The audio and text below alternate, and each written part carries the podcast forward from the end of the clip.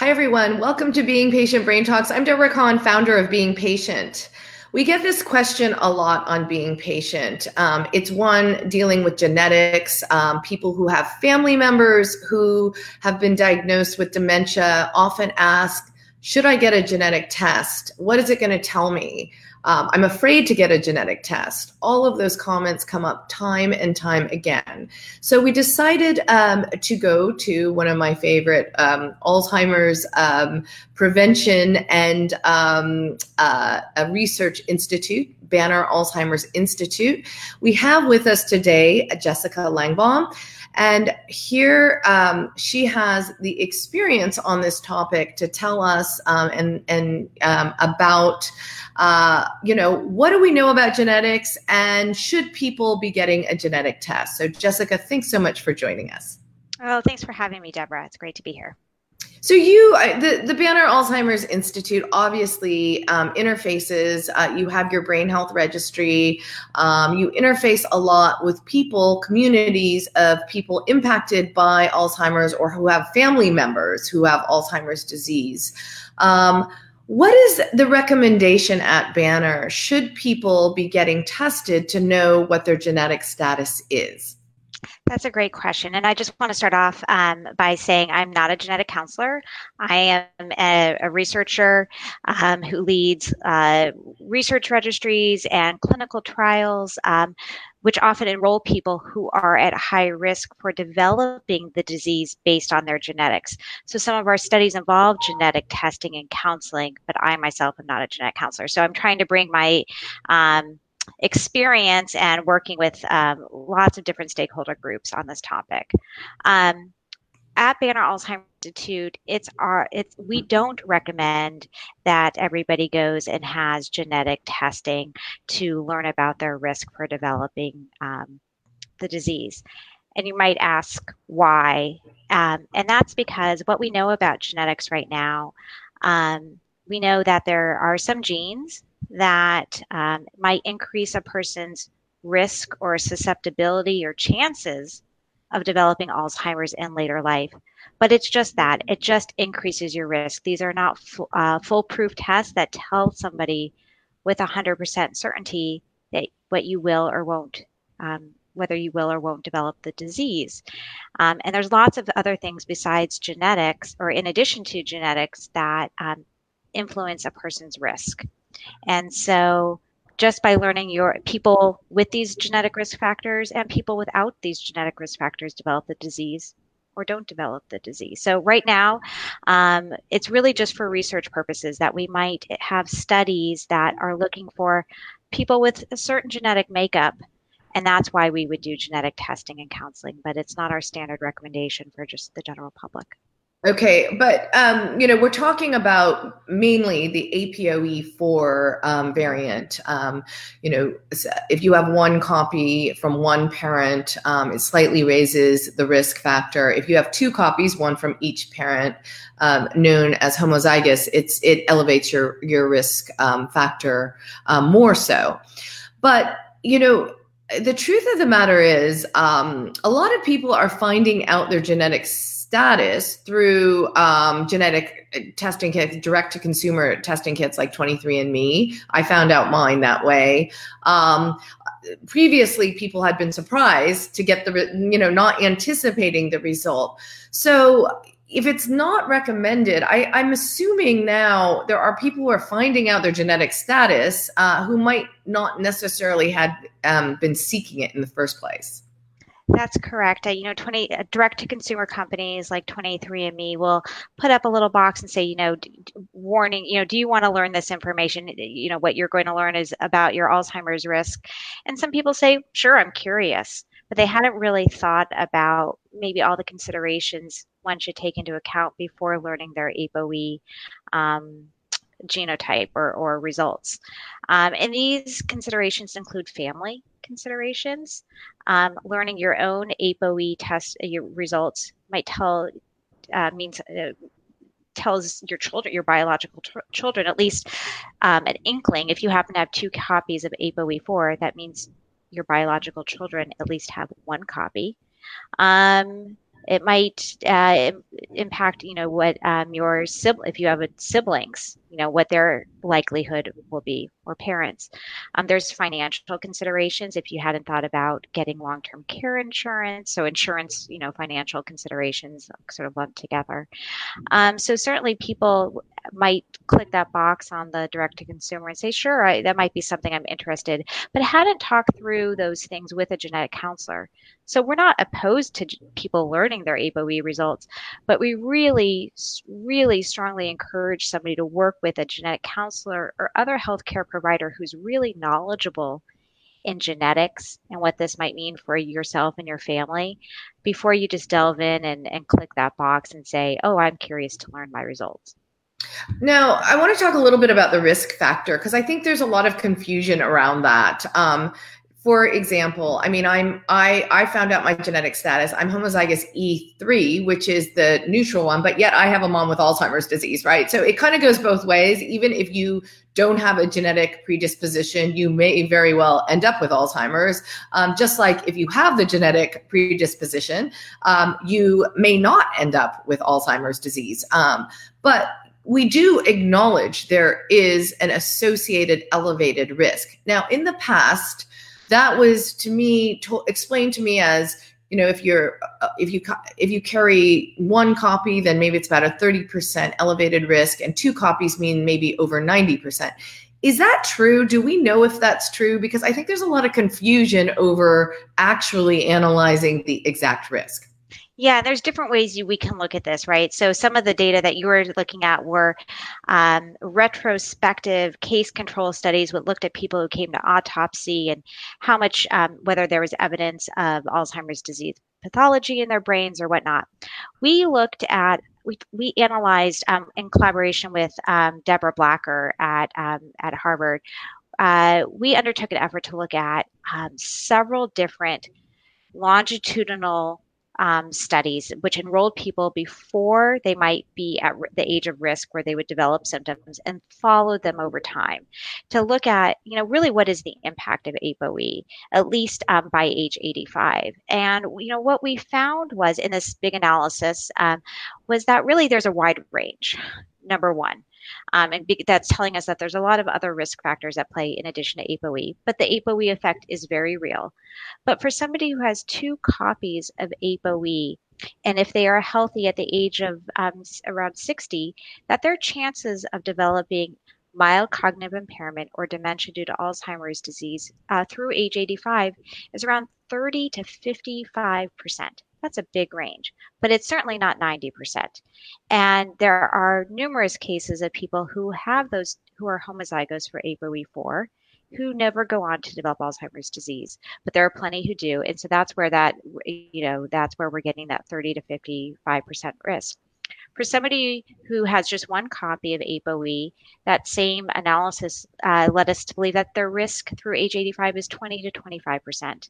And then somebody with uh, the E3, E3 like yourself is around 10 to 15%. I think it's important to point out that age in of itself is the biggest risk factor for uh, for uh, developing um, Alzheimer's dementia, and then ApoE in addition, and other factors like family history. So there are people. Your mom might have been an ApoE three four. Yeah. And you got the three from her and three from dad. Yeah, it's interesting um, as we discover more about our genetics. Um, and, you know, I, am appreciative that you've taken a, a, um, a, more, a different type of look into the risk factor there because, um, you know, I think when people were hearing, oh, 30, 90, that's very scary, you know, understandably, that's really um, a, a, scary thought. Now, um, in terms of research, though, um, it's pretty important to isolate the people who are E4, right? I mean, they're a very valued community for scientific research and finding a cure for Alzheimer's. The E4 is particularly those who have two copies of E4, which represent about 2 to 3% of the general population. Um, we're extremely interested in, in studying um, this group because there might be some help us develop some therapies that target ApoE, and that could be very interesting. In addition, um, you know, there's another um, ApoE variant that we haven't talked about, and that's the ApoE2 um, allele. And it turns out that that is is likely very protective, especially if you have two copies of ApoE2. So you're homozygous for the ApoE2 allele. Um, that's about less than half of the general population but that seems to be again very protective. And so studying sort of the bookends of ApoE, you, know, your two twos and your four fours, I think are, is really going to be where we're headed in the next few years with research and not only better understanding the disease, but identifying um, therapies to you stop. I've actually never met anyone who's told me they they're E2. very rare. Uh, but we, some of our there was a big paper that came out um, by with uh, Dr. Eric Reiman from our institute earlier this year was looking at the protective factors of ApoE22. It's really quite striking, um, along with ApoE44. Right. Now, just for the sake of clarity, we're talking, um, when we're talking about APOE4, we're talking about um, later onset Alzheimer's. We're not talking about early onset. Early onset Alzheimer's, um, they are, um, they, they're in a different um, genetic class. Um, in fact, in fact, it's a, it's much more definitive in some ways with early onset uh, because if you possess uh, certain several genetic variants that have been identified, then you are definitely going to have early onset. So it's a it is is that right with the Pretty much. Yeah. So there's, you know, there's autosomal dominant early onset Alzheimer's disease, and that's caused by one of these rare genetic mutations on the presenilin 1 presenilin 2 or APP gene. Um, and there's um, it's very rare. Um, it accounts for less than 1% of all cases worldwide. But if you happen to carry this genetic mutation, you are basically at 100% certainty to develop the disease typically at a very young age and it's hereditary so it's coming down generation after generation this clear hereditary pattern um, i say almost definite because there was a very rare case that we published um, uh, our some of our group uh, published in collaboration with the team at the University of Antioquia and, and Medellin, Colombia, and, and, Harvard recently, which there was a, a, a presenilin one mutation carrier who hadn't yet developed symptoms in her 70s. And when they looked, um, did a PET scan, her brain was full of amyloid, but she there was no tau tangles. And it turned out not only was she a presenilin 1 mutation carrier, but she was homozygous for a very rare ApoE variant called the Christchurch mutation. And so there's something about this ApoE variant that was protecting her brain from developing those tau tangles. And so that's another avenue. Um, getting back to that ApoE about ApoE, some variants being very protective. Unfortunately, this woman just passed away recently, not due to Alzheimer's disease, but she had cancer. Um, and so this was nicely covered in the New York Times uh, last week. Um, highly encourage your readers to check it out. But this story yeah. of how ApoE might even be protect variants of ApoE are protecting the brain against this presenilin one mutation is really quite remarkable. Well, I mean, it, there's so much more we need to learn about our genetics, and you know, I we just interviewed um, Claudia K- um, Kawas, uh, who's doing the 90 plus study, um, which is taking you know 90 90 to 100 and past a year old and studying them for a longer duration of time. And I, um, one of the conclusions of that study, it's been going on for about 18 years, is that there were people with beta amyloid plaque and tau tangles who didn't show any symptom of dementia at all. They were sharp as anything, sharp as a tack. And then um, vice versa, there were people who were showing signs of dementia um, and clearly in a state of memory loss um, yet they didn't after after they passed the autopsy showed they didn't show any plaque or tangles in the brain now what claudia mentions is there is um, a protein um, that it has been identified in those those people um, known as TDP43 um, that was present in, in, in these cases. So um, it's it's really interesting to see that there are markers out there. And also what claudia mentioned is what you i think you're talking about is resiliency. There are certain patients who are resilient.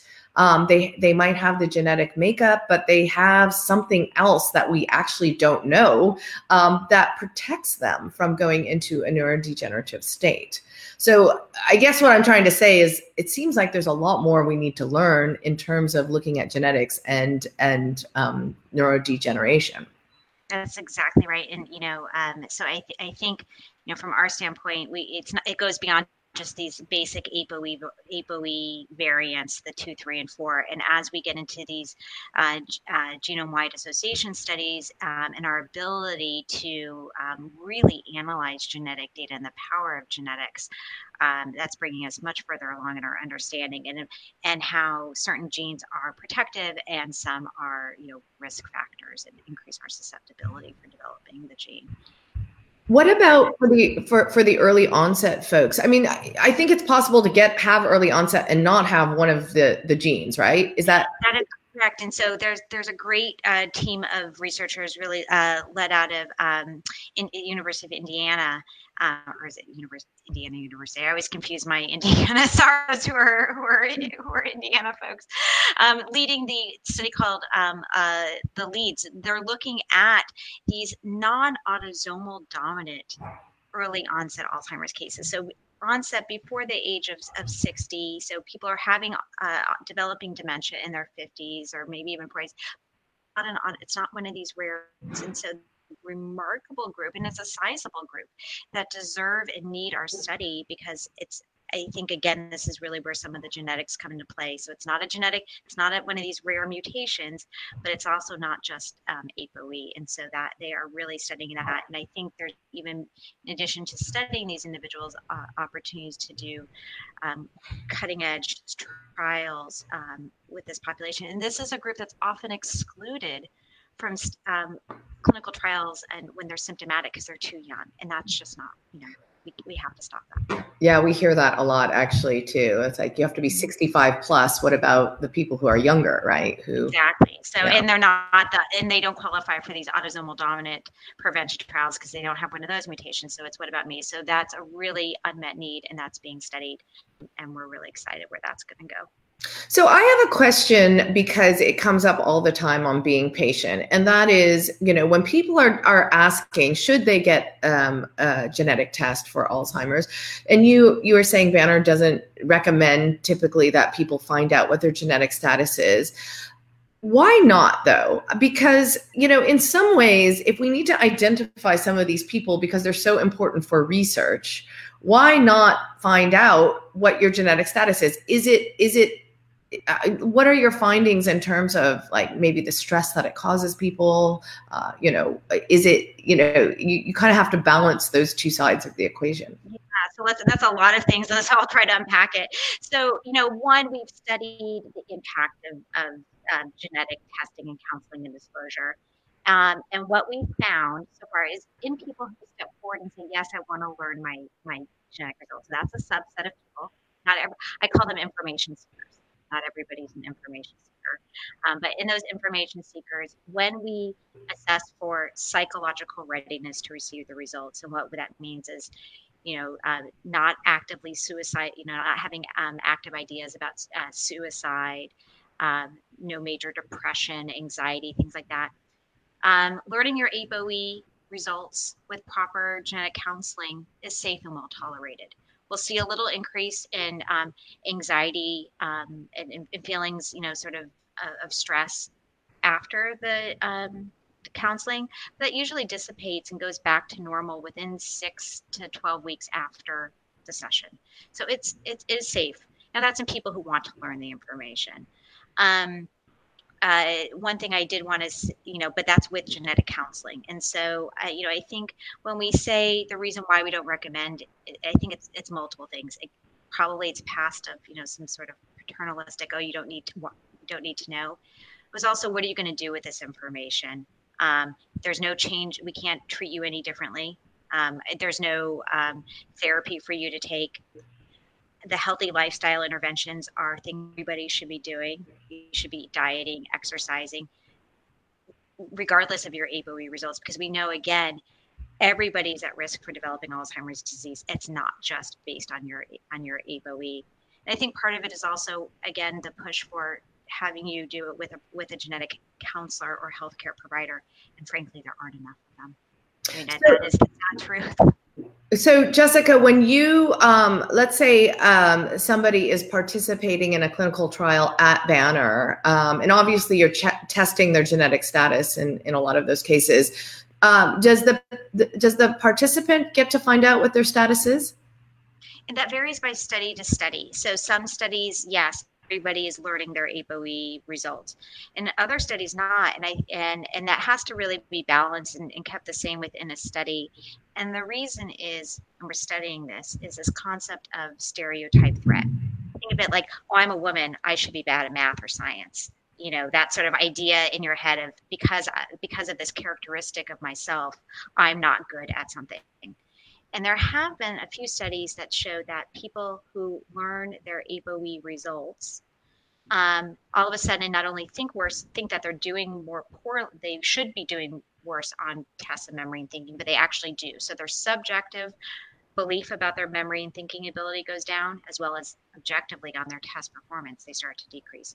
So that can really impact a clinical trial or other study if some people are learning it and some people aren't in a controlled way. So it tends to be a, an all or nothing. We're studying this concept of, of, of stereotype threat a bit more to see if that's really, really, you know, how real that um, phenomenon is and if it's a true threat or if it's like when you learn your ApoE results, you see a slight uptick in distress, maybe we see a slight uptick in, oh, my memory should be going be worse, and then it goes back down. Um, we're very surprised, you know, I think that clinical trials and studies are changing and, and, people should know the information. It's not fair for researchers to know it and participants not, but we have to bring the field and everybody within the study um, along with it. And for some people, the requirement to learn is a non-starter. Mm-hmm. Again, it says information seekers versus non-seekers. So there's a lot to it about why we do or don't do it. Jessica, enlighten us. We've done some stories on this on being patient, but there's a lot more being discovered with genetics. Um, and we've covered, I think, some um, other um, genetic variants that have more of a protective um, quality. How much do we know about these newly discovered? I mean, you know, a lot of the science is very new. So is there anything out there that we should know about that Banner knows about, you know, in terms of, um, you know, un, un, um, this, the secrecy behind our genetics or the unknown, uh, I should say? Well, again, there's, there's those protective factors. So we, you know, I think some of this goes back to the Icelandic mutation and and seeing that people um, who have this protective APP uh, mutation, um, they have uh, it's almost like a natural beta secretase inhibitor going on, and, and, that led to drug development. And so I think what we're discovering now with things like um, uh, the, the, protective factors of ApoE2 or this um, Christchurch mutation are going to lead to drug discovery or treatment options. And there's a lot more to come. Um, again, you know, thinking about Claudia Kawas's 90 plus study and what we're going to learn from those and how we translate that into treatments and and you know gene therapies or things of that nature. There's a lot of really exciting um, things coming down the pathway. We think with um, particularly uh, ApoE targeted therapies. Great. Well, thank you so much, um, Jessica Langbaum, and to Banner and all of the great work that you guys are doing um, for Alzheimer's research. And you know, please make sure you come back and tell us more when when there are are new findings, um, and and you know, to keep our community abreast of of the latest anytime we love being patient and we love all the information that you're putting out there and we think you're just a great resource and so happy to be involved anytime and where you when you ask Thank you so much. And, you know, Banner has a brain health registry, um, which um, we can post on the link here, but uh, just tell, tell our audience how you get to the brain health registry. Certainly. So our registry is end, E-N-D-A-L-Z now.org. So that's end alls now.org. And signing up just takes about a minute. Uh, it's name, uh, and basic contact information. And not only will you get some of our newsletters, probably highlighting some of the same topics in a different way that uh, the Being Patient newsletter comes up with, but we connect people to research studies taking place in your community. The choice is always yours whether to participate in those studies, but we're kind of like a research matchmaking service, if you will. That's great. Thank you so much, Jessica. And if you want to see um, more of this interview, um, we always upload them to beingpatient.com if you missed any of it. Um, and we will also transcribe it onto our site. Um, so, and make sure you sign up for our newsletter because we will keep you posted about other upcoming talks from experts like Jessica uh, to keep you informed. To send, if you have any ideas um, for talks or curious or need information, please email us at info at beingpatient Thanks very much for watching.